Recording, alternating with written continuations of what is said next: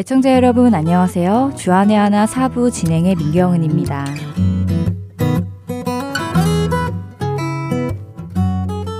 하나님의 이름에는 그분의 성품이 담겨 있다는 사실을 여러분들도 잘 아실 텐데요.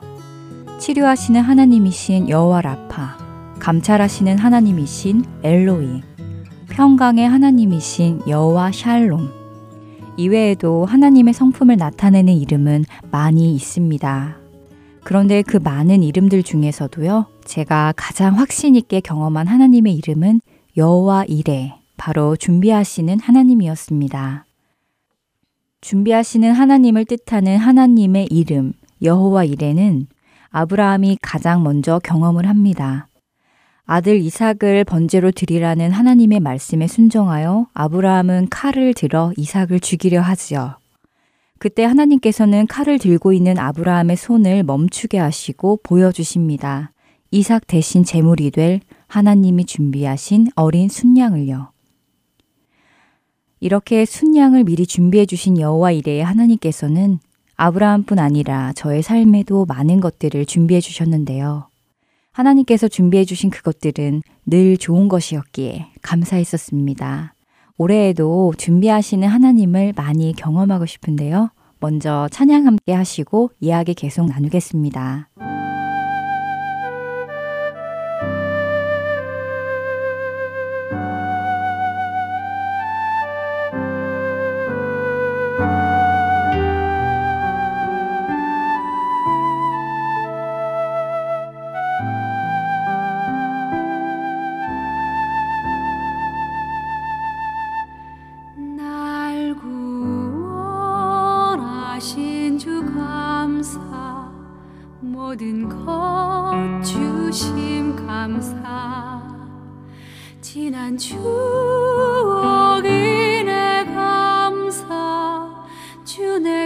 곁에 계시네.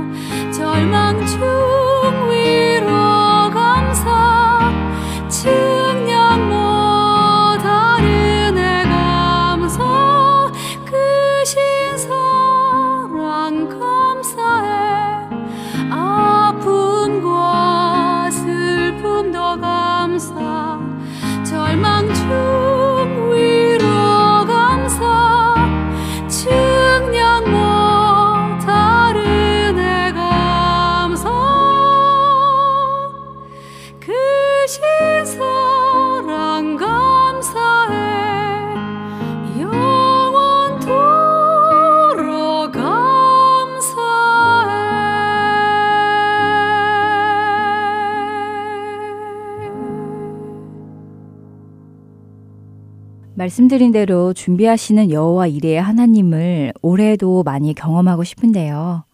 그런데 문득 이런 생각을 해보았습니다. 하나님께서 준비해 주시는 것들은 모두 좋은 것인가 하는 생각인데요.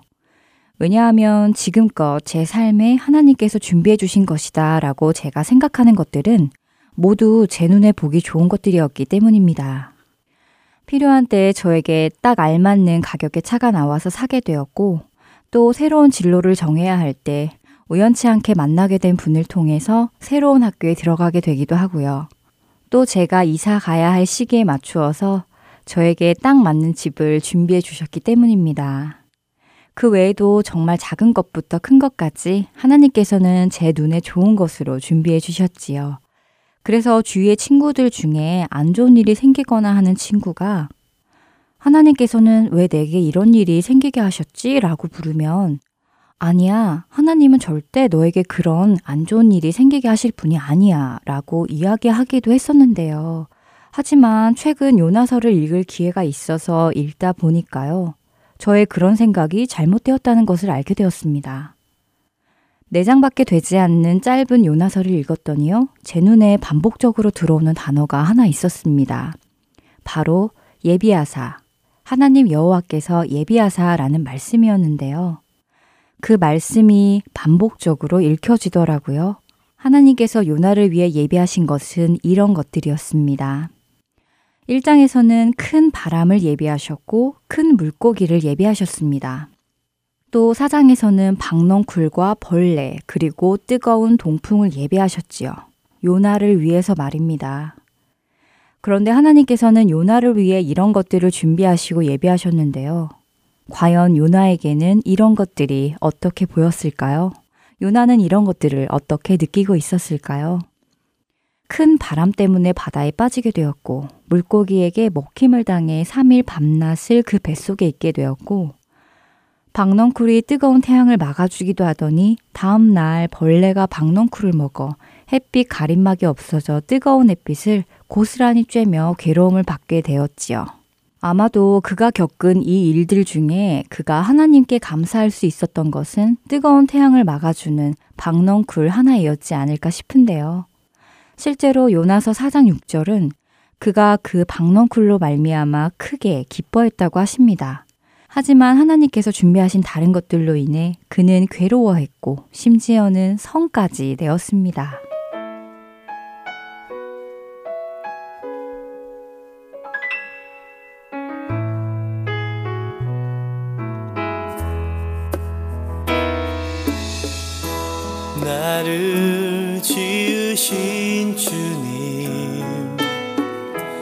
내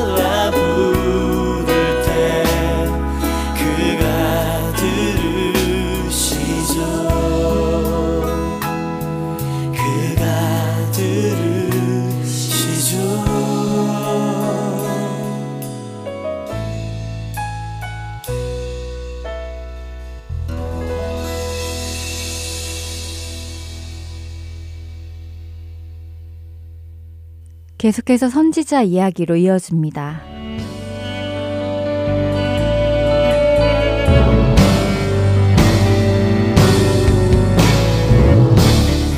애청자 여러분 안녕하세요. 선지자 이야기 진행의 민경은입니다. 안녕하세요. 최소영입니다. 네, 지난 시간에는 선지자 이야기 시작에 앞서 17개의 대소 선지서와 16명의 선지자가 있다는 것을 나누었고요. 이를 공부하기 위해서는 이스라엘의 역사적, 시대적 흐름과 주변 국가의 정세를 아는 것이 도움이 되기에 이스라엘 역사를 분열 왕국 시대, 바벨론 포로 시대, 포로 귀환 시대 이렇게 세 부분으로 나누었습니다. 그리고 그중 분열 왕국의 시작을 함께 정리해 보았지요. 네, 그랬지요. 지난 시간부터 분열 왕국 시작의 배경에 대해 나누기 시작했는데요. 솔로몬 이후 르호보암이 왕위를 계승하고 남과 북으로 나뉘어지는 과정을 열왕기상 12장을 통해 살펴보았습니다. 분열이 된 결정적인 계기는 르호보암이 여로보암과 이스라엘 백성들을 더 강하게 통치할 것이라고 선포했기 때문이라고 했었지요. 네. 결국 여로보암과 이스라엘 백성들, 즉 12지파 중 10지파가 르호보암을 떠나게 됩니다. 네, 그렇게 마음이 돌아선 여로보암과 열지파는 북이스라엘을 세우게 되었고요. 남은 유다 지파와 베냐민 지파가 남 유다를 지탱하게 되었다고 하셨지요. 네. 이렇게 하나님이 세우신 다윗 왕조를 버리고 자신들의 길을 찾아 떠난 열 지파에 대한 내용을 다루면서요. 이런 그들의 모습에 중요한 부분이 있다고 하셨는데 그 부분을 오늘 나누어 주신다고 하셨습니다. 네, 함께 짚어볼 중요한 점이 있는데요. 다윗 왕조를 떠나버린 그들의 모습은 분명 잘한 것은 아닐 것입니다. 그들은 하나님의 언약의 백성이고 다윗 왕조는 하나님께서 세우셨기에 아마 하나님께서는 그것을 보시고 마음이 아프셨을 텐데요. 다윗 왕조를 떠나버린 것 외에도 우리들이 알아야 할 중요한 포인트는 그 다음 행해진 여로보암의 행적입니다. 여로보암의 행적이요. 어, 성경에서도 자주 말씀하시는 여로보암의 길을 뜻하는 것인가요? 네, 그 여로보암의 길이라고 표현하는 첫 행적은 이러했습니다. 북이스라엘은 정치적으로는 더 이상 남유다에 속하지 않고 독립을 했습니다. 그런데 백성들이 비록 정치적으로는 떠났지만 신앙적으로는 제사를 지내기 위해 성전이 있는 예루살렘으로 내려갔지요. 여로보암에게는 이것이 탐탁치 않게 여겨졌습니다. 아무래도 불안했겠지요. 백성들이 자꾸 예루살렘에 들락거리는 것이요. 그래서 여로보암은 단과 베델에 신상을 세우고 레위 지파가 아닌 사람으로 제사장을 세워 그곳에서 제사를 드리게 합니다. 더 이상 사람들이 예루살렘에 갈 구실을 끄는 것이지요. 아, 이것이 바로 그 유명한 금송아지상을 말하는 것이군요. 그 금송아지를 만들어 제사를 지내게 한 첫 번째 왕이 여로보암이었네요. 네, 어, 그리고 하나님이 정하신 레위 지파만이 제사장이 되어야 했었는데 여로보암은 레위 지파가 아닌 사람들을 제사장으로 세웠고요. 맞습니다. 여로보암은 북이스라엘의 첫 왕으로서 그 시작을 하나님께서 가증히 여기시는 우상 숭배로 시작했습니다. 그 이후로 북이스라엘은 하나님이 보시기에 악을 행하는 왕들이 계속 뒤를 이었지요. 첫 단추를 여로보암이 그렇게 시작을 했기에 그 영향이 어마어마한 것 같지요. 네, 그렇군요. 그래서 성경에서는 악을 행하는 왕들을 향해 여로보암의 죄, 여로보암의 길로 간다고 은유적으로 표현되어져 있는 것이군요. 네, 맞습니다. 그래서 성경은 북이스라엘 왕들의 죄를 말할 때마다 여로보암의 죄를 따라 행하였다라고 기록하고 있지요. 그리고 세월이 조금 흐른 후 열왕기상 16장부터 열왕기하 10장까지는 북이스라엘의 7대 왕 아합의 이야기가 기록되어 있는데요. 이 아합 왕은 그의 아내 이세벨과 함께 바알과 아세라 신상을 숭배한 왕으로서 우상 숭배의 정점을 찍는 왕이라고 할 수 있습니다. 우상 숭배의 정점이요? 여로보암의 길을 만든 여로보암의 행적보다 더 심하게 우상 숭배를 한 것처럼 들리는데요.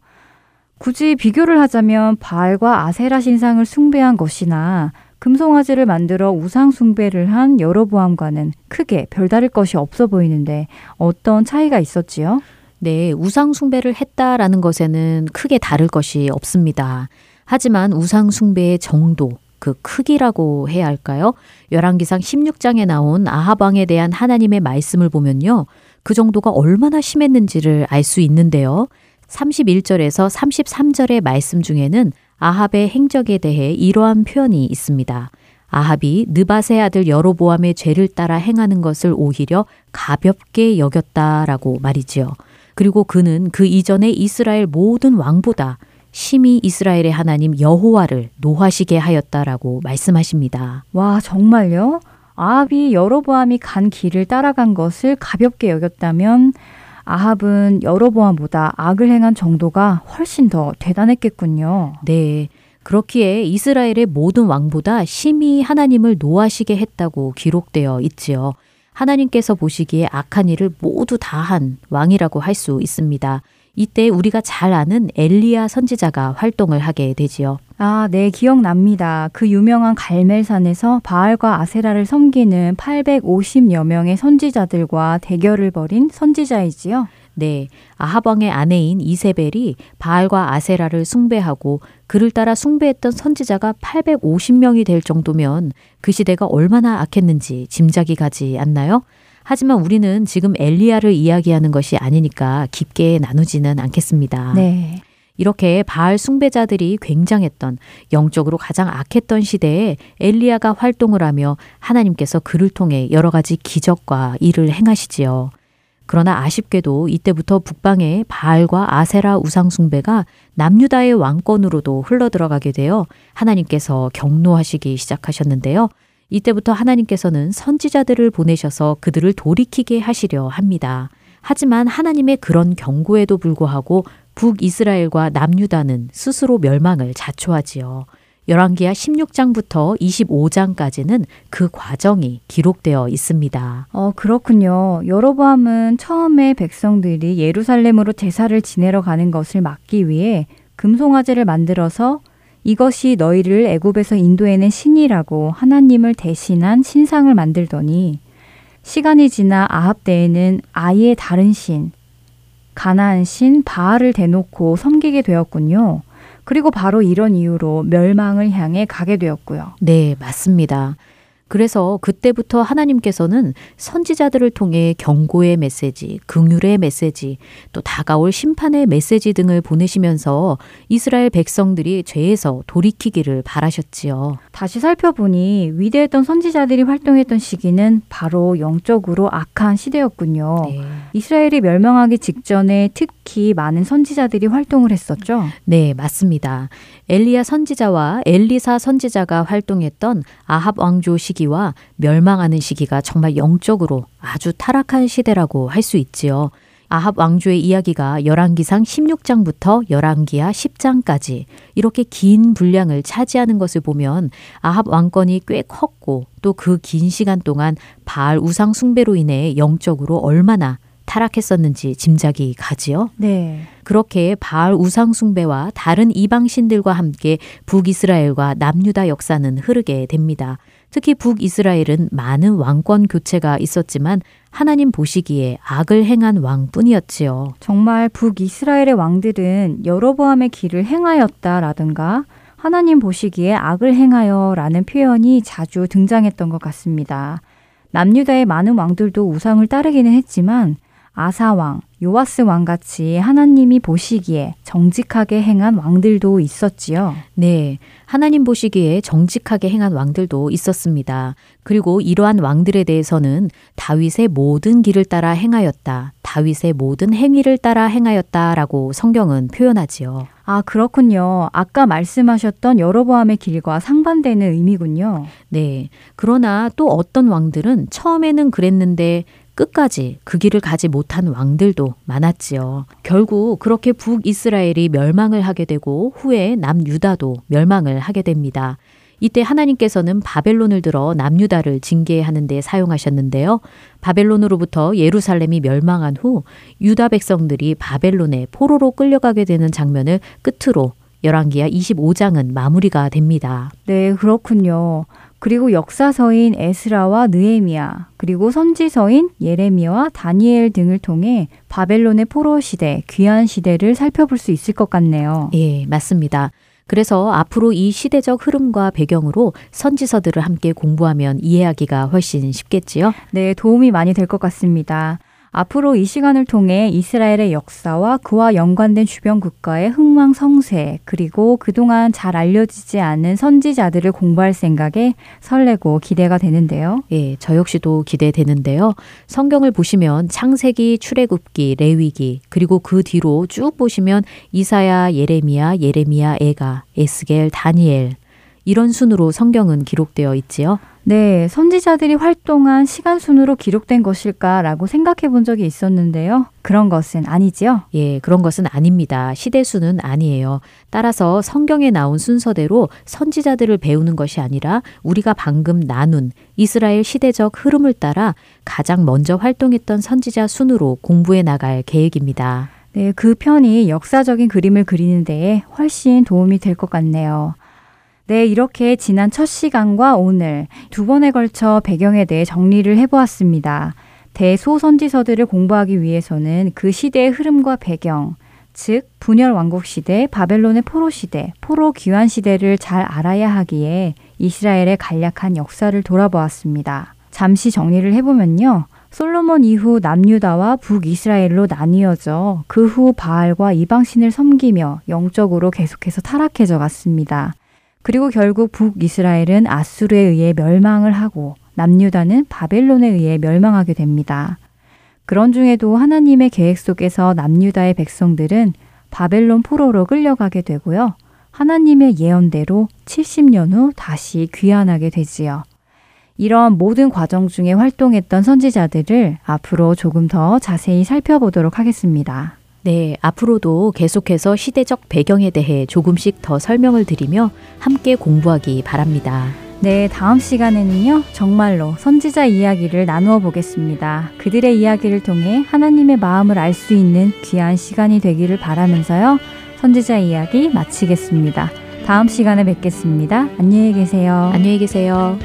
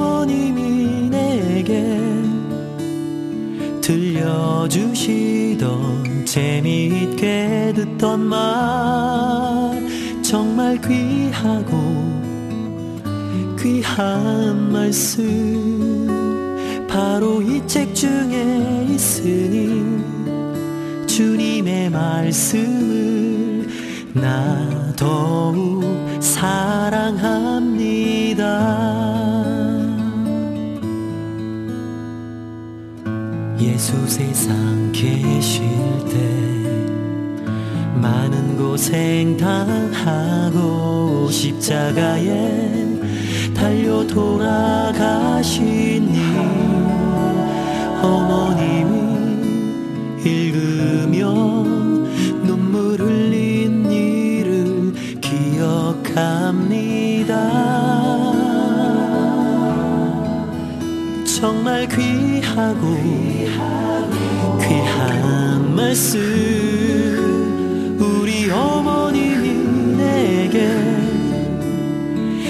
들려주시던 재미있게 듣던 말 정말 귀하고 귀한 말씀 바로 이 책 중에 있으니 주님의 말씀을 나 더욱 사랑합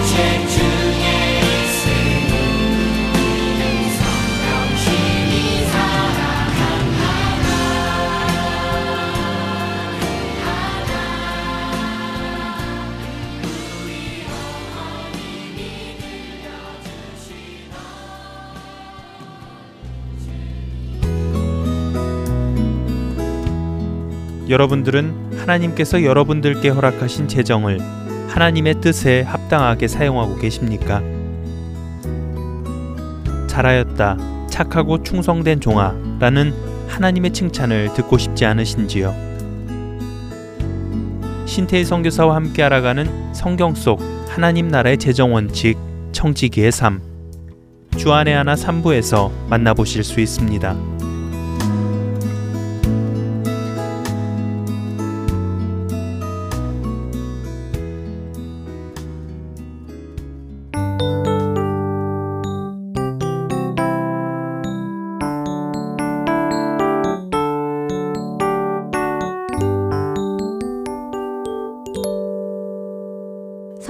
강해로 이어집니다. 캐나다 밴쿠버 그레이스 한인교회 박신일 목사께서 요나서 시리즈 오늘 두 번째 시간 나의 끝 하나님의 시작이라는 제목의 말씀 전해 주십니다.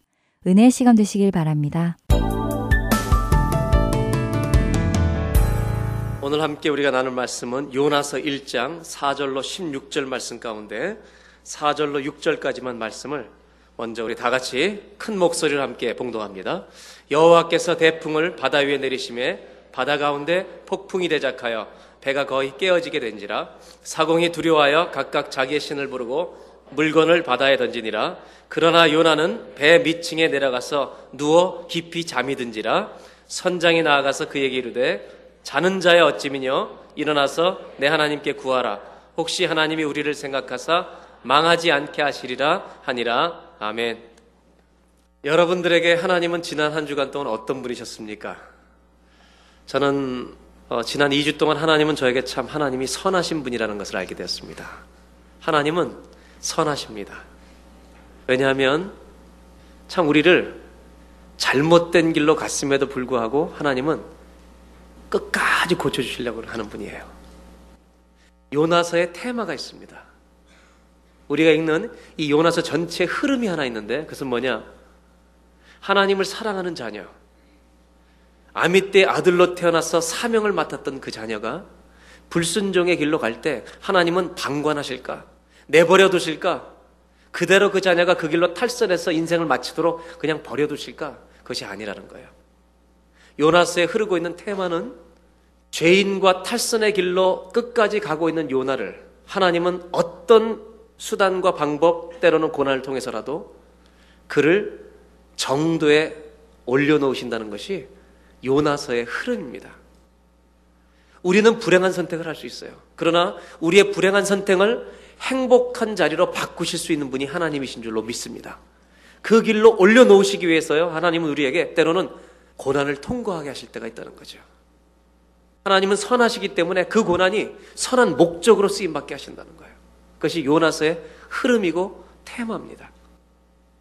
지난 우리가 읽었던 요나서, 아미떼 아들, 그 시대에 사명이 있기 때문에 아버지 아미떼, 그의 아들로 태어나게 하셔서 니누에 가서 그들의 죄를 외치라고 하나님 말씀하셨건만 그는 다시스로 가는 배를 타고 도망치기 시작합니다.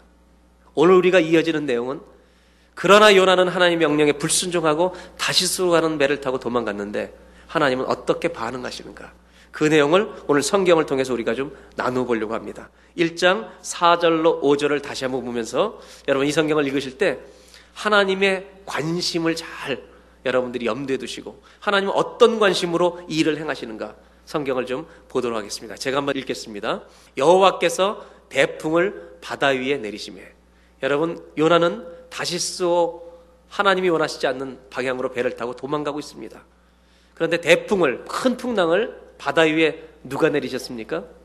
하나님께서 내리셨어요. 하나님께서 이 바다를 바다의 풍랑을 준비하고 기다리고 계셨습니다. 그래서 바다 가운데 폭풍이 대작하여 배가 거의 깨어지게 된지라. 어떤 신학자는 이렇게 얘기해요. 여기 거의라고 하는 단어가 하나님의 은총의 단어라는 거예요. 하나님이 완전히 깨져서 인생이 없어지게 하지 않고 거의 깨어지게. 거의라는 말이 긍휼이라는 뜻이 포함되어 있다는 거예요. 완전히 깨지면 살 길이 없어요. 우리 인생에 호흡이 맞춘다는 것은 사명을 다하고 주님 나라에 들어가는 시간입니다. 그러나 우리가 사명을 완수하지 못한 일들에 대해서 하나님은 잘못된 길을 갈 때 거의 깨지게 만드세요. 징계를 통해서라도 우리가 그 길로 돌아오게 하신다는 거예요. 이것이 1장 4절이 보여준 내용입니다. 근데 5절에 보면 이어지는 말씀 이런 내용이 나옵니다. 사공이 두려워하여 각각 자기의 신을 부르고 아무리 사공들이 폭풍이 들어와서 자기들이 믿는 신을 섬기고 부르지만 또 배를 가볍게 하라고 그 가운데 물건을 바다에 다 던져내서 풍랑을 이겨보려고 애쓰지만 다 같이 그 다음 읽어볼까요? 그러나 요나는 여러분 목사님은 미국의 한 목사님은 요나에게 명찰을 붙인다면 요나의 앞에 붙여야 될 직함은 그러나라는 거예요. 그러나 요나는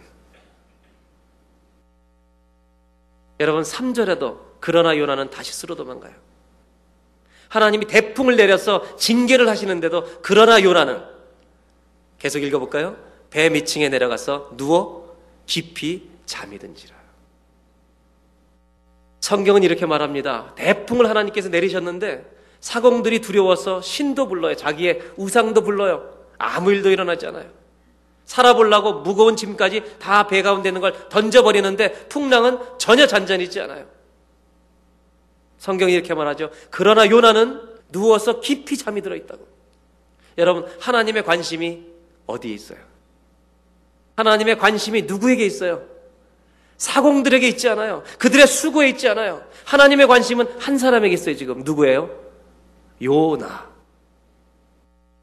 하나님의 관심은 깊이 잠들어 있는 요나를 지금 깨우시는 데 있어요. 하나님은 요나를 지금 풍랑을 통해서 깨우고 싶으신데 그는 잠들어 있는 거예요. 하나님은 탈선의 길로 달려가고 있는 요나를 흔들고 계세요. 너 어디 가고 있냐, 지금? 너 어느 길로 도망가고 있느냐? 하나님은 지금 요나를 흔들어 깨우시는데도 요나는 깊이 잠들어 있어요. 여러분, 하나님의 관심은 요나가 탈출에 멋지게 성공하는 게 아니에요. 하나님이 주신 자유를 가지고 잘못된 자유로 방종으로 탈선으로 그것을 쓰고 있는 것에 대해서 잘했다고 그의 성공을 기록하는 데 관심이 있잖아요. 탈선에 실패에 관심이 있어요, 주님. 하나님은 지금 잠들어 있는 요나의 심장문을 쾅쾅 두드리고 계세요. 이제 일어나라고.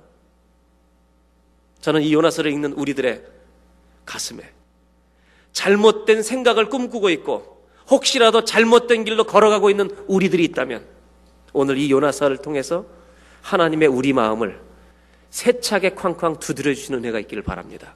그 음성을 듣고 오늘 깨어나는 예배가 되길 바라요. 그러나 요나는 깊이 잠들어 있잖아요. 하나님의 관심은 요나가 탈선에 성공했다는 데 있잖아요. 죄를 졌는데 아무 일도 일어나지 않았다. 여기에 있잖아요. 하나님은 요나를 끝까지 찾아가시는 거예요. 오늘 잠들어 있는 요나를 통해서 탈선하면서도 잠들어 있는 요나, 풍랑이 왔는데도 잠들어 있는 요나를 보면서 하나님이 우리에게 주시는 첫 번째 메시지가 있어요. 한번 다 같이 읽겠습니다. 첫째, 다 같이 읽어볼까요? 하나님의 관심은 우리의 탈선이 아니라 우리의 회복입니다. 하나님은 요나의 탈선의 성공에 관심 있는 것이 아니라 풍랑을 내보내셔서 배가 깨어지게 만들고 그를 깨우고 일어나게 만드셔서 결국 요나가 회복되기를 원하시는 것이 주님의 관심이신 것처럼 우리가 잘못된 길로 갈 때 하나님의 관심은 그냥 go 우리가 가게 만드시는 게 아니에요. 풍랑을 보내서 멈춰서 내가 어려움과 고난을 통과할지라도 우리가 회복되기를 바른 자리로 돌아오기를 원하시는 것이 우리의 주님의 마음이라는 것을 믿는 확신하는 깨닫는 예배가 되기를 주의 이름으로 기원합니다. 그는 자유호를 탔어요. 다시 쓰어 탈선호를 탔어요. 그런데 그 탈선의 배를 하나님은 훈련선으로 바꿔버리신 거예요. 요나를 바로 잡는데 하나님은 작업에 들어가신 거예요. 방향 전환을 위해서 요나가 통과해야 되는 관문이 고난이었어요. 하나님은 고난을 통해서 우리를 참 많이 바로 잡으세요. 어떤 부모가 우리 캐나다에서는 자식을 이렇게 때리는 경우가 없잖아요. 법적으로 안 되니까. 그럼에도 불구하고 물론 몰래 때리는 부모가 있다는 걸 알아요, 저는. 자녀들이 착한 거예요, 여러분. 이 나라에서 정식 교육을 받은 자녀라면 엄마가 때리면 아빠가 때리면 나라에 그냥 신고해야 돼요. 전화 걸면요. 여러분 자녀 데려가 버려요. 부모 자격 없다고. 우리 자녀들 참 좋은 세상에 살고 있어요. 근데 한국에서 우리 옛날에 많이들 맞으셨잖아요. 기억나시죠? 아마 우리가 어린 시절에는 대부분 회초리로 맞으셨을 거예요. 그래서 종아리 걷어 그리고 그냥 종아리를 패잖아요.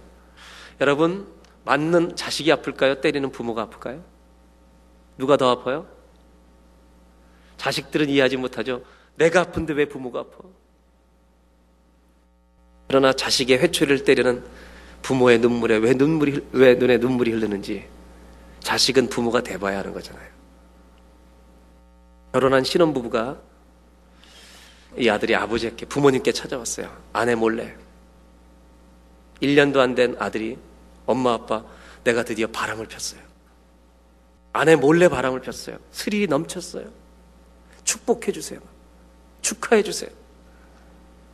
그런 자식을 본 부모의 마음속에는 어떤 생각이 들까요? 야, 너 대단하다. 아빠도 못한 걸 네가 했어. 그럴 부모가 세상에 어디 있겠어요? 하나님, 정말로 자식을 아끼는 부모라면 저 자식이 고통을 당하더라도 바로 서게 해달라고 기도하지 않겠어요? 아니, 어떤 자식이 그 얘기를 부모한테 가서 하겠어요? 하나님은 요나를 바로잡기 위해서요. 그 인생에 풍랑이라는 고난을 허락하신다고요. 요나가 겪을 고난을 생각하면 마음이 아프시죠. 그래서 성경에는 기록하고 있지 않지만 그 넓은 바다에 하나님은 눈물을 뿌리고 계시잖아요.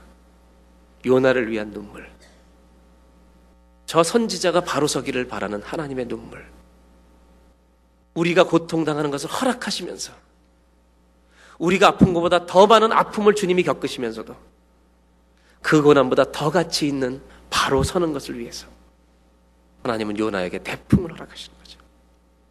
C.S. 루이스의 고백처럼 우리가 영적으로 바른 길을 갈 때 하나님은 속삭이신대요. 작은 대화를 하신대요. 우리가 잘못된 생각을 할 때 하나님은 양심에다 조금 크게 말씀하신대요. 그리고 우리가 죄의 길을 갈 때는 하나님은 크게 소리치신대요. 고난을 통해서 징계를 통해서 하나님은 메가폰과 확성기를 들고 우리가 들을 수 있도록 외치신대요. 그래요. 하나님은 우리가 하나님의 자녀들이 죄의 길을 갈 때 우리에게 나만이 들을 수 있는 특별 헤드폰을 하나님은 맞추세요. 그것이 고난이에요. 오늘날 우리가 사는 시대는 어느 시대보다 자유를 강조해요. 포스트 모더니즘의 특징이지요. 절대적인 것은 없다는 거예요. 모든 사람들이 자유를 넘어 방종의 길을 가는데도 너 왜 그 길을 가냐고 말하면 내 일에 간섭하지 말라는 것이 이 시대의 특징이에요. 아무도 말을 못해도 여러분 우리에게 말씀하시는 분이 한 분 계세요. 이 시대가 타락의 극치를 달려도 나에게 반드시 말씀하시는 아무도 말하지 못할 때 그분은 말하세요. 그분이 하나님이신 줄로 믿습니다. 너 어디를 가고 있느냐고. 왜 그분의 관심은 우리의 탈선과 성공이 아니에요. 회복이에요. 하나님이 원하시는 길에 돌아오는 것이죠. 요즘은 한국 갔더니 너무 많은 사람이 이혼을 한대요. 그냥 젊은 사람들이 이혼을 해요. 아무도 말을 못 해줘요. 속여도 말을 못 해요. 바람을 펴도 말을 못 해요. 왜? 다 같이 바람 피고 있어요. 부모가 자식을 어떻게 키워야 되는지, 자식이 부모를 어떻게 대해야 되는지, 부부가 어떤 마음을 가지고 서로 살아야 되는지, 그걸 모르고 너무나 우리는 다시소 배를 타고 자기 길을 가요. 하나님 오늘 말씀하고 계세요. 이제 돌아오라고. 요나의 영혼을 두드리면서 풍랑으로 깨우고 계세요. 우리가 설 자리가 어딘지. 내가 하나님을 믿는 사람이라면 어디에 서 있어야 되는지. 이제 좀 내가 하는 말이 들리지 않느냐고. 주님은 얘기하고 계세요.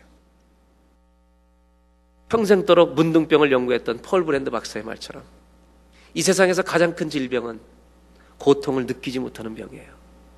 한센병, 문둥병. 손가락이 잘려나가도 아픔을 못 느끼는 요나는 다시소를 타고 지금 그렇게 가고 있는지 몰라요. 하나님은 그를 흔들어 깨우고 있어요. 요나는 잠이 들었지만 선원들은 열심히 물건을 버려요. 살려보려고. 이 배가 제대로 가보려고. 하나님은 관심이 없어요. 그들이 우상을 부르는데도 하나님은 관심이 없어요. 하나님은 요나에게 관심이 있어요. 그 길에서 돌아오라고. 네가 깨어나야 된다고. 오늘 요나를 깨우시는 하나님의 풍랑이 우리를 깨우는 주의 말씀이 되기를 주의 이름으로 기원합니다. 하나님 우리 인생을 회복시키길 원하세요. 하나님이 그렇게 원하시는 단 한 가지. 그것은 요나가 돌아오는 것이죠. 그런데 그 말씀 다음을 보면 요나는 아직도 잠들어 있어요. 1장 6절을 보겠습니다. 다 같이 한번 1장 6절을 한 목소리 읽겠습니다. 시작.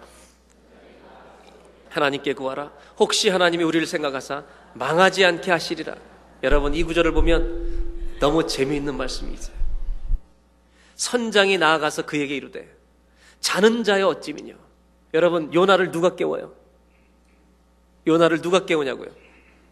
안 믿는 사람이 요나를 깨우는 거예요. 야, 남들은 다 노력하고 있는데 너는 뭐야? 너는 왜 자고 있어? 일어나서 네 하나님께 네가 믿는 신께 구해봐. 하나님이 누군지도 모르는 이 사람이 구해버려요. 하나님이 너희 하나님이 우리를 생각하사 망하지 않게 혹시 하실지 모르지 않냐? 너도 좀 기도 좀 해봐.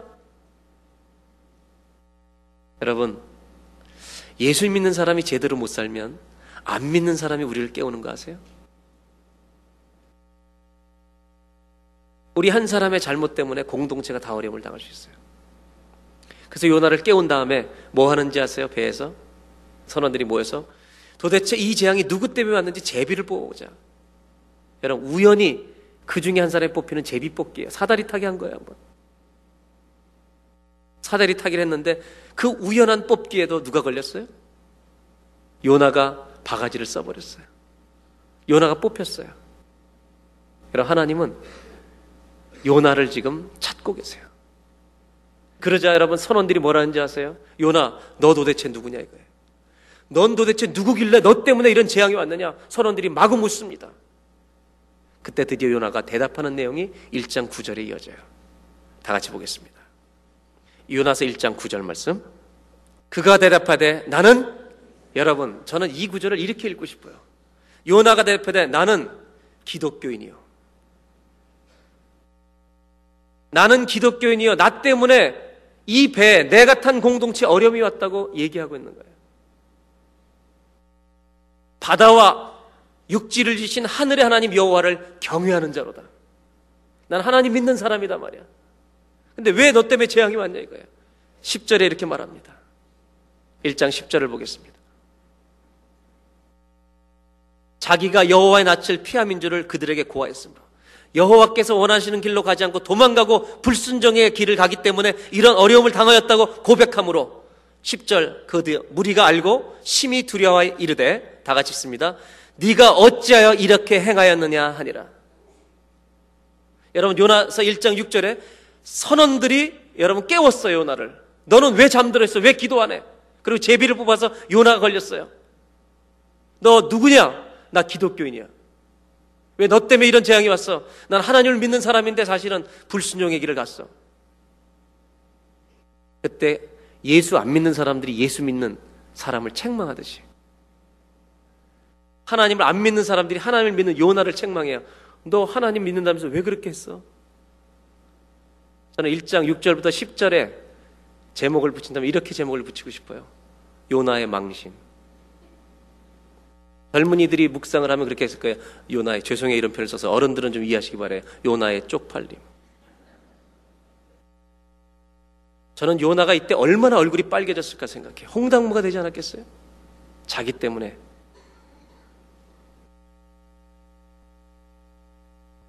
한국 교회가 얼굴 빨개지고 있는 거 아세요, 좀?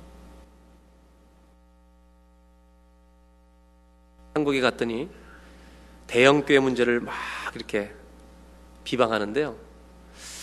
제가 막 목사님들을 만나봤더니 뭐 목사님들도 동일하게 그 대형 교회도 너무했다 이렇게 얘기를 해요. 우리들이 자성하고 있어요. 이번에 또 내보냈더라고요. 제가 가 있는 사이에 또 방송을 MBC에서 하는데 기독교에서는 MBC 이렇게 하면 너희 안 돼 막 위협하는 성명서를 신문에 내기도 하고. 그런데 이 대형교 문제를 한 번 더 방영하면서 마지막 멘트를 이렇게 달았더라고요. MBC에서 그러나 이 땅에는 이름도 없이 빛도 없이 하나님을 잘 섬기는 교회들도 있습니다. 미안했는지 그렇게 얘기하더라고요. 저는 그래도 얼굴이 빨개지더라고요. 교회가 왜 수모를 당하죠? 왜 하나님이 한국 교회를 이 세상에서 얼굴을 빨갛게 만드실까요? 하나님의 관심이 요나를 망신시키는 데 있을까요? 하나님의 관심이 요나를 새빨갛게 잘못한 것을 드러낸 데 관심이 있을까요? 아니겠죠. 회복에 있겠죠. 요나의 망신당하는 이 장면을 통해 두 번째로 하나님이 우리에게 주시는 메시지가 있습니다. 다 같이 한번 읽겠습니다. 둘째, 하나님의 관심은 우리의 망신이 아니라 우리의 권위입니다. 하나님의 관심은 요나가 새빨갛게 얼굴이 망신당하고 인생이 끝나는 것이 아니라 자기 잘못을 뉘우쳐서 바른 자리에 서서 그의 말에 권세가 회복되는 이것을 하나님은 원하고 계신다는 것을 믿고 이 말씀을 받아들이는 저와 여러분들이 되시기를 바랍니다. 하나님 우리 성도들이 이 땅에서 권위를 회복하기 원하신다는 거예요. 교회의 권위가 성도의 권위가 땅 끝에 떨어져 있다는 거죠, 지금. 하나님은 우리들이 세상의 빛과 소금이 되길 원하시는데 우리는 망신을 시키고 있다는 거예요.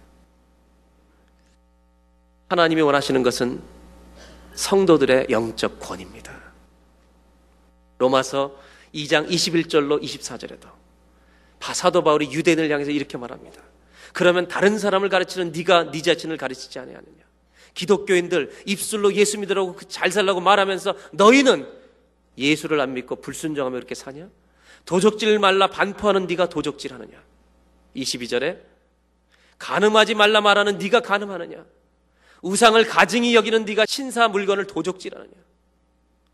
율법을 자랑하는 내가 율법을 범함으로 하나님을 욕되게 하느냐? 24절 다 같이 읽겠습니다. 기록된 바와 같이 하나님의 이름이 너희로 인하여 이방인 중에서 모독을 받는도다. 하나님이 우리에게 원하시는 것은 망신이 아니에요. 여러분 이 시대에 망신당하는 삶을 사는 것이 아니라 하나님이 원하시는 순종의 길로 회복해서 하나님이 주신 영적 권위를 회복하는 우리 각 사람의 인생과 교회가 되기를 주의 이름으로 기원합니다. 저는 한국 교회를 지금 빨갛게 만들고 있는 망신 당하게 만드시는 하나님이 계획이 있다고 믿어요. 교회를 거듭나게 하시려고 하는 거예요. 어떻게 여러분 교회가 권위를 회복할 수 있는지 아세요? 권위는 우리가 얻는 게 아니에요. 하나님이 주시는 거예요. 가지려고 할 때 권위 없습니다. 교회는 줘야 합니다. 전 이런 생각이에요. 우리 교회가 이런 일을 한번 해보면 어떨까? 여러분 한번 기도해 보시자고 우리가. 우리가 내년도 예산을 세우거나 이런 일들을 할 때 앞으로 우리끼리만 돈을 쓰지 말고 아예 그냥 기도하면서 작정을 해서 내년도에 10만 불은 헬스팅의 홈레스를 살리는데 우리가 투자합시다. 그 다음에 30만 불은 원주민 학교를 하나 어느 지역에 세워가지고 술과 마약에 찌든 사람들을 새로운 교육을 시키는데 한번 우리가 투자해 봅시다. 좀 그렇게 우리가 좀 돈을 쓸 계획을 하면 어떨까? 그럼 교회를 하나님께서 우리가 우리끼리 먹고 사는데 투자하는 것이 아니라 그런데 우리가 투자하기 시작하면 하나님께서 교회의 기름 부심을 회복하시지 않겠는가? 정말 10명의 영혼이라도 우리가 그 사람의 인생을 직업을 배우고 새로운 삶을 살 수 있도록 10만 불을 투자합시다. 20만 불 투자합시다. 한번 이런 모험을 해봐야 되지 않겠는가? 원인은 가질 때 오지 않아요. 줄 때 오는 거예요. 건의는 거짓으로 살 때 오지 않아요. 절대로. 거짓을 회개하고 진실함을 얻을 때 주께서 우리에게 영적 권세를 회복해 줄 줄로 믿습니다. 불순종의 길을 걸을 때 권위가 없죠. 순종해야 권위가 오는 거죠. 오직 교회의 권위는 하나님이 주셔야만 받는 거예요. 여러분, 한국 교회가 만 명이 모이네, 십만 명이 모이네, 아무리 큰 교회가 많이 생기고 천억을 들여서 교회를 세워도 세상은 권위를 인정하지 않아요. 교회 예산이 1조가 넘어도 세상은 권위를 인정하지 않아요. 그러나 정말로 교회가 잃어버린 영혼을 사랑하는 사랑의 수고를 감당하고 거짓을 회개하고 진실함으로 돌아올 때 하나님은 교회의 권위를 회복시켜 주실 줄로 믿습니다. 저는 이번에 여선교 회장님이 같이 식사를 하게 됐어요. 굉장히 젊어 보이시는데 그 교회 담임 목사님이 저분 연세가 얼마인지 아냐고 물어보시더라고요. 그래서 한 50 정도 돼 보신다 그랬더니 60이 훨씬 넘으셨어요. 저분이 왜 젊어 보이는지 아냐고 어떤 사람인지 아냐고 직접 물어보라 해서 회장님한테 물어봤죠. 그랬더니 이 여선교 회장님이 그러시더군요. 자기는 어려운 시대를 살았대요. 그래서 공부를 못했대요. 그래서 6.25가 지나고 공부를 못하고 쭉 살았는데 50이 넘어서 중학교 검정고시를 준비했어요. 패스했어요. 그리고 고등학교 검정고시를 준비했어요. 또 패스했어요. 그리고 예비고사를 봤어요. 그리고 57세쯤 돼서 대학에 들어갔어요. 그리고 60에 졸업하셨대요. 여러분, 저는 그때 깨달았어요. 아, 내가 영어 공부를 이제 시작할 때구나. 저는 영어 공부를 이제 끝내려고 그랬어요. 이제는 더 이상 영어 공부 해도 안 된다. 아, 근데 지금이 공부를 시작할 때예요. 저는 그분을 보면서 이것을 우리 영적 세계에 적용해야 되겠다는 생각이 들었어요. 여러분, 우리가 불순종의 길을 살았다면 거룩한 억울함이 있어야 돼요. 내가 40년, 50년을 하나님이 원하시지 않는 다시소 배를 타고만 지금까지 살아온 사람들은 억울해야 돼요. 하나님, 하나님 영적인 검정고시에 이제 합격하고 싶습니다. 50이 돼도 60이 돼도 도전하겠습니다. 이런 용기를 내는 저와 여러분들이 되시길 바래요. 사랑하는 여러분, 하나님이 원하시는 영적 검정고시 합격해서 하나님을 기쁘시게 하는 자리로 돌아오는 저와 여러분의 인생이 되시기를 주의 이름으로 축원합니다. 하나님은 사공들 앞에서 얼굴 빨개지는 요나를 보면서 결코 마음이 시원하거나 고소해하지 않으셨어요. 그런 얼굴에 붉어지는 망신을 통해서 그가 회개하고 그가 서야 될 자리에 다시 서서 요나에게 하나님의 권세를 부어주길 원하셨어요. 다른 어떤 것들로 불가능해요. 회개만이 권위를 회복하는 길이라는 것을 믿고 오늘 예배를 통해 잘못된 길에서 돌아오는 저와 여러분들이 되시기를 바랍니다. 1장 11절로 16절 이제 그 다음 말씀을 보겠습니다. 그들은 이제 요나에 대해서 이런 얘기를 한 다음에 요나가 대답을 합니다. 그러자 11절 바다가 점점 휴영한지라 우리가 그에게 이르되 우리가 너를 어떻게 하여야 바다가 우리를 왜 잔잔하겠느냐 그들이 묻습니다. 12절 다 같이 씁니다. 그가 대답하되 나를 들어 바다에 던지라 그리하면 바다가 너희를 위하여 잔잔하리라 너희가 이 큰 폭풍을 만난 것이 나의 연고인 줄을 내가 아노라 하니라 여기까지 잠깐요. 내 죄는 회개만으로 해결돼요. 그래서 요나를 죽지 않게 하세요, 하나님. 13절, 14절을 보겠습니다. 요나서 1장 13절, 14절. 그 다음 절. 그러나 그 사람들이 힘써 노를 저 배를 육지에 돌리고자 하다가 여러분 어떻게든지 한번 살려보겠다고 사람의 노력을 하는데 바다가 그들을 향하여 점점 더 흉용함으로 이게 뭐예요? 하나님께서 요나를 다루시는 거예요, 지금. 그들은 선한 모습으로 아무리 하려고 해도 하나님은 요나를 살릴 수 없어요. 능히 못한지라 14절 무리가 여호와께 부르짖어 이르되 여호와여 구하고 구하니 이 사람의 생명 때문에 우리를 멸망시키지 마옵소서. 무죄한 피를 우리에게 돌리지 마옵소서. 주 여호와께서는 주의 뜻대로 행하심이니이다 하고 15절. 다 같이 15절을 읽겠습니다. 요나를 들어 바다에 전짐에 바다가 뛰노는 곳이 곧 그친지라. 여러분 요나를 휙 집어 던졌어요. 그랬더니 정말 바다가 잠, 잠잠해졌어요. 그리고 그 사람들이 여호와를 크게 두려워하여 여호와께 제물을 드리고 서원을 하였다는 것이 16절이에요. 여기에 여러 가지 메시지가 숨겨져 있어요. 바다에 아무 말 못하고 던져진 요나가 물속에 깊이 들어간 것처럼 여러분 바닷속에 하나님의 메시지가 감추어져 있어요. 그 메시지를 캐내야 될 책임이 우리에게 있어요. 여러분 요나가 바다에 던져졌더니 파도가 잠잠해졌대요. 하나님의 음성이 들리지 않으세요? 요나의 모든 계획은 끝난 거예요. 다시소를 더 이상 타고 갈 수 없어요. 요나의 플랜이 끝난 거예요. 그래서 오늘 본문의 말씀 제목이 영어로는 My plan is over. 내 계획이 끝난 시간이에요. 영어로 얘기한다면 When my plan is over, 내 계획이 끝날 때, His plan is just started. 그분의 계획은 이제 시작되는 거예요. 우리가 이 생을 살면서 내가 아무리 가고 싶어도 더 이상 못 갈 때가 있어요. 병이 들어서 더 이상 못 살 수가 있어요. 돈이 없어서 더 이상 사업을 할 수가 없어요. 우리는 그때를 벼랑이라고 생각하고 끝이라고 말해요. 그러나 하나님은 요나의 바다에 던져지는 사건을 끝이라고 말씀하지 않으세요. 요나의 장례식에 주님의 관심이 있지 않아요. 요나가 이렇게 끝나는데 주님의 관심이 있지 않아요. 하나님은 바다에 던져진 요나를 살리기 위해 더 큰 고난이지만 큰 물고기를 준비하셔서 그 뱃속에 들어가게 하세요. 우리의 인생이 절망이라고 느껴질 때, 끝이라고 느껴질 때, 하나님의 관심은 끝에 있지 않아요. 이것이 세 번째 하나님이 우리에게 주시는 메시지입니다. 다 같이 한번 보겠습니다. 셋째, 하나님의 관심은 요나의 끝이 아니라 요나의 새로운 시작입니다.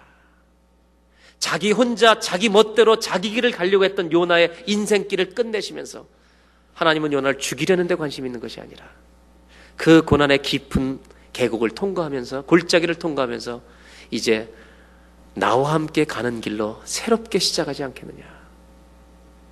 하나님은 요나를 새로운 시작으로 인도하고 계시다는 거죠. 하나님의 관심은 우리의 끝이 아니에요. 우리의 재출발이에요. 요나서 1장 17절 다 같이 읽겠습니다. 여호와께서 이미 큰 물고기를 예비하사 요나를 삼키게 하셨으므로 요나가 3일 3야를 물고기 배에 있습니다. 여러분 요나서 1장 17절에 하나님은 풍랑만 예비하신 것이 아니라 요나를 담을 물고기도 예비해 두셨어요. 요나의 모든 계획을 다 삼켜버렸어요. 요나의 계획은 끝이 났어요. 그리고 며칠 몇 야를 물고기 뱃속에 있었어요? 3일 3야. 여러분 이것은 상징적인 사건이고 또 예수님이 이 말씀을 인용하세요. 마태복음 12장 40절에 예수님이 이 말씀을 인용하셨어요. 다 같이 한번 읽어볼까요? 요나가 밤낮 사흘을 큰 물고기 뱃속에 있었던 것 같이 인자도 밤낮 사흘을 땅 속에 있으리라. 여러분 이것은 요나의 3일 동안의 완전한 죽음 같은 시간을 예수님은 어디에 비유하시는지 아세요? 십자가로 말미암아 죽게 될 3일간의 죽으심을 비유하셨어요. 그러면 여러분 요나가 뱃속에 던져졌다는 물고기 뱃속에 던져졌다는 것은 뭘 상징해요? 내가 죽어야 주님이 사신다는 거예요. 그러므로 내가 그리스도 합하여 십자가에 못 박힌 바 되었나니 이제는 내가 산 것이 아니요 내 안에 그리스도께서 사신 것이라. 십자가에 많은 말씀을 하셨어요. 요나의 3일 3야. 십자가의 기간이었어요. 내가 죽고 내 안에 주님의 계획이 다시 사는 기간이었어요. 고난이 커지면 힘이 들지만 우리는 그때 하나님의 음성을 들을 준비가 되어 있는 거예요. 요나에 대한 하나님의 관심은 죽음이 아니에요. 물고기 뱃속에서 수장되는 게 아니에요. 하나님의 관심은 요나의 부활이에요. 주님과 함께 다시 사는 순종의 삶으로 다시 돌아오는 그 길을 하나님은 기대하고 계신 거죠. 나의 끝이 하나님의 시작이 될 거예요. 요나의 절망이 하나님의 소망이 될 거예요. 사랑하는 여러분, 요나서를 통해서 하나님은 우리에게 말씀하고 계세요. 인생이 막혀 있을 때, 길이 끝이라고 생각될 때, 그때가 나와 함께 시작하는 새로운 시작이라고 말씀하세요. 그 길로 나아가는 저와 여러분들의 남은 인생이 되시기를 주의 이름으로 기원합니다.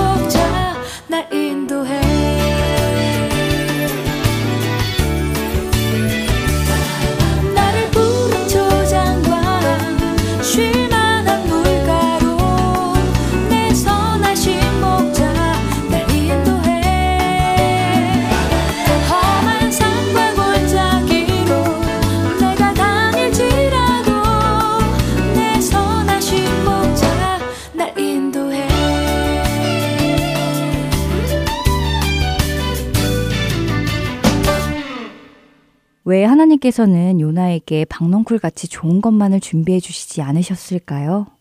왜 박넝쿨도 준비하셨다가 그 박넝쿨을 갉아먹을 벌레도 준비하셨을까요?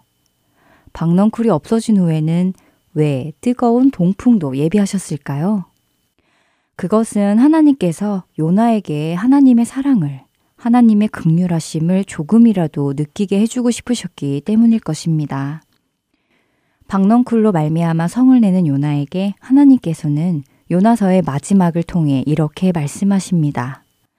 여호와께서 이르시되 네가 수고도 아니하였고 재배도 아니하였고 하룻밤에 났다가 하룻밤에 말라버린 이 박넝쿨을 아꼈거든. 하물며 이 큰 성읍 니느웨에는 좌우를 분변하지 못하는 자가 12만여 명이요 가축도 많이 있나니 내가 어찌 아끼지 아니하겠느냐 하시니라. 요나서 4장 10절과 11절의 말씀입니다. 하나님의 이 말씀을 들은 요나의 마음에는 어떤 생각이 들었을까요? 하나님의 이 말씀을 듣는 제 마음에도 죄를 짓는 니느웨의 백성들을 사랑하실 수밖에 없으신 하나님의 성품이 느껴지는데요. 아마도 요나는 하나님의 그 사랑을 더 많이, 더 깊이 체험하지 않았을까 생각이 됩니다. 그렇습니다. 준비하시는 하나님의 생각은 우리를 뛰어넘습니다. 그분은 단순히 우리를 편안하게 하시기 위해 필요한 것들을 준비해 주시는 분이 아니라 우리가 하나님의 마음을 알아갈 수 있도록 더 나아가 우리가 그리스도의 형상을 닮아갈 수 있게 하시기 위해 모든 것을 준비하시는 분이십니다. 때로는 그것이 거친 바람과 큰 물고기의 뱃속이 될 수도 있습니다. 때로는 우리에게 그늘을 주는 박넝쿨일 수도 있습니다. 그 박넝쿨을 갉아먹는 벌레도 나를 내려쬐는 동풍의 뜨거움도 될 수 있습니다. 그러나 이 모든 것은 하나님께서 우리가 하나님 안에서 더 성장하게 하시기 위해 준비하신 것들입니다. 로마서 8장 28절에서는 하나님을 사랑하는 자, 곧 그의 뜻대로 부르심을 입은 자들에게는 모든 것이 합력하여 선을 이룬다고 하십니다. 그렇습니다. 하나님은 모든 것이 합력하여 선을 이루게 하기 위해 우리를 위해 박넝쿨도 예비하시고 뜨거운 동풍을 예비하시기도 하십니다. 우리는 그저 그분의 선하신 계획을 믿고 그분이 괴로움을 예비하셨더라도 감사하며 살아가야 할 것입니다. 왜냐하면 하나님은 우리를 누구보다도 사랑하시기 때문이지요. 다음 한 주도 하나님의 선하신 계획을 믿고 따라가는 우리 모두가 되길 소망합니다. 지금까지 주안의 하나 사부 함께 해주셔서 감사드리고요. 다음 시간에 뵙겠습니다. 안녕히 계세요.